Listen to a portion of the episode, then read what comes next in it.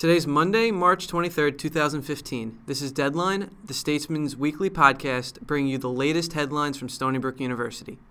In the next few minutes, you'll hear what's important in news, arts, and sports. Here's this week's stories from news with Kelly Zegers. Stony Brook University will have the first School of Pharmacy and Pharmaceutical Sciences on Long Island the State University of New York Board of Trustees approved the creation of a Doctor of Pharmacy degree at Stony Brook on March 11th. Dr. Kenneth Kaushansky, the Senior Vice President of Health Sciences at Stony Brook, said that the school's mission will be to train high achieving students with diverse backgrounds, both in the basic science and practice of pharmacy, as well as to stimulate them to specialize in the academic and hospital specialty pharmacy, population medication management, and in the pharmaceutical sciences and industry.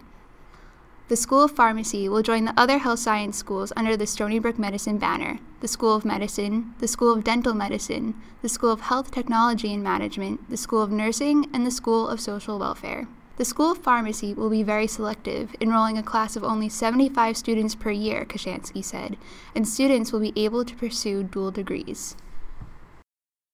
In an effort to quell off campus issues among students, landlords, and the community, Stony Brook University's Commuter Student Services officially took over the off campus living and off campus housing offices in February 2014, redefining the office and significantly expanding its demographic. The office tracks inquiries from students with off campus housing questions or concerns. Those inquiries have increased as the new structure now includes commuter graduate students in addition to undergraduates.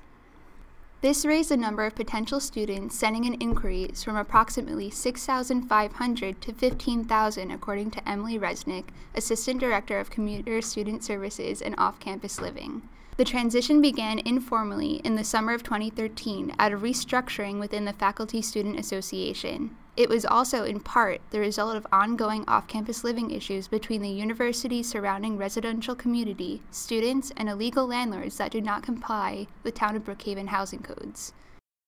That's it for news. Over to arts and entertainment with Giselle Barkley.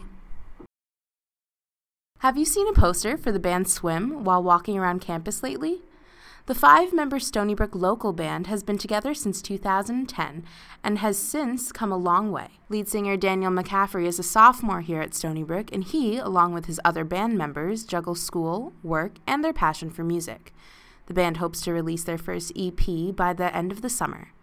Until then, they will continue to play local shows, including two performances this week. On March 27th, they will be performing at the Basement in Port Jeff, and on March 28th in Tabler Quad. You can also look out for the band at Earthstock later this semester. The Staller Center's 21st century main stage was transformed into 17th century Spain on Saturday, March 14th, when the Moscow City Ballet performed Don Quixote. While the ballet tells the story of pretend knight errant Don Quixote's quest to find his imaginary love, the true story details his determination to unite two lovers torn apart by family greed. The ballet is loosely based on the 1605 novel of the same name by Miguel de Cervantes. During the performance, the dancers paid tribute to a former choreographer who updated Don Quixote's choreography. This choreographer died in 2013. That's it for arts and entertainment. Over to sports with Joe Galotti. Joe Spallina finally got the statement win he wanted for the women's lacrosse team as they took down perennial power Florida in Gainesville Tuesday night by a score of 12 to 11. Freshman Kylie Ohlmiller continues to turn heads as she recorded six points in the matchup, scoring five goals and dishing an assist. Sophomore Courtney Murphy added a hat trick, and senior Michelle Rubino added a pair of goals in the school's first win over a top 10 team.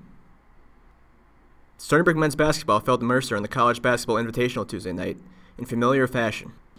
Ike Nwamu pulled up the elbow and drilled the jumper with 1.2 seconds left to break a 70 0 tie and end Stony Brook's season. Carson Purifoy led three Seawolves in double figures with 19 points, as Brook fell in the CBI for the second straight season. They finished the year with a record of 23 and 12.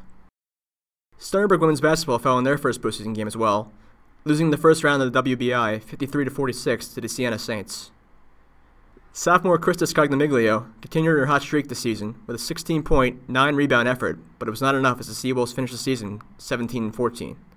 Fellow sophomore Kori Bayne-Walker also had a strong night, finishing with 12 points and 6 rebounds. And that's all for sports.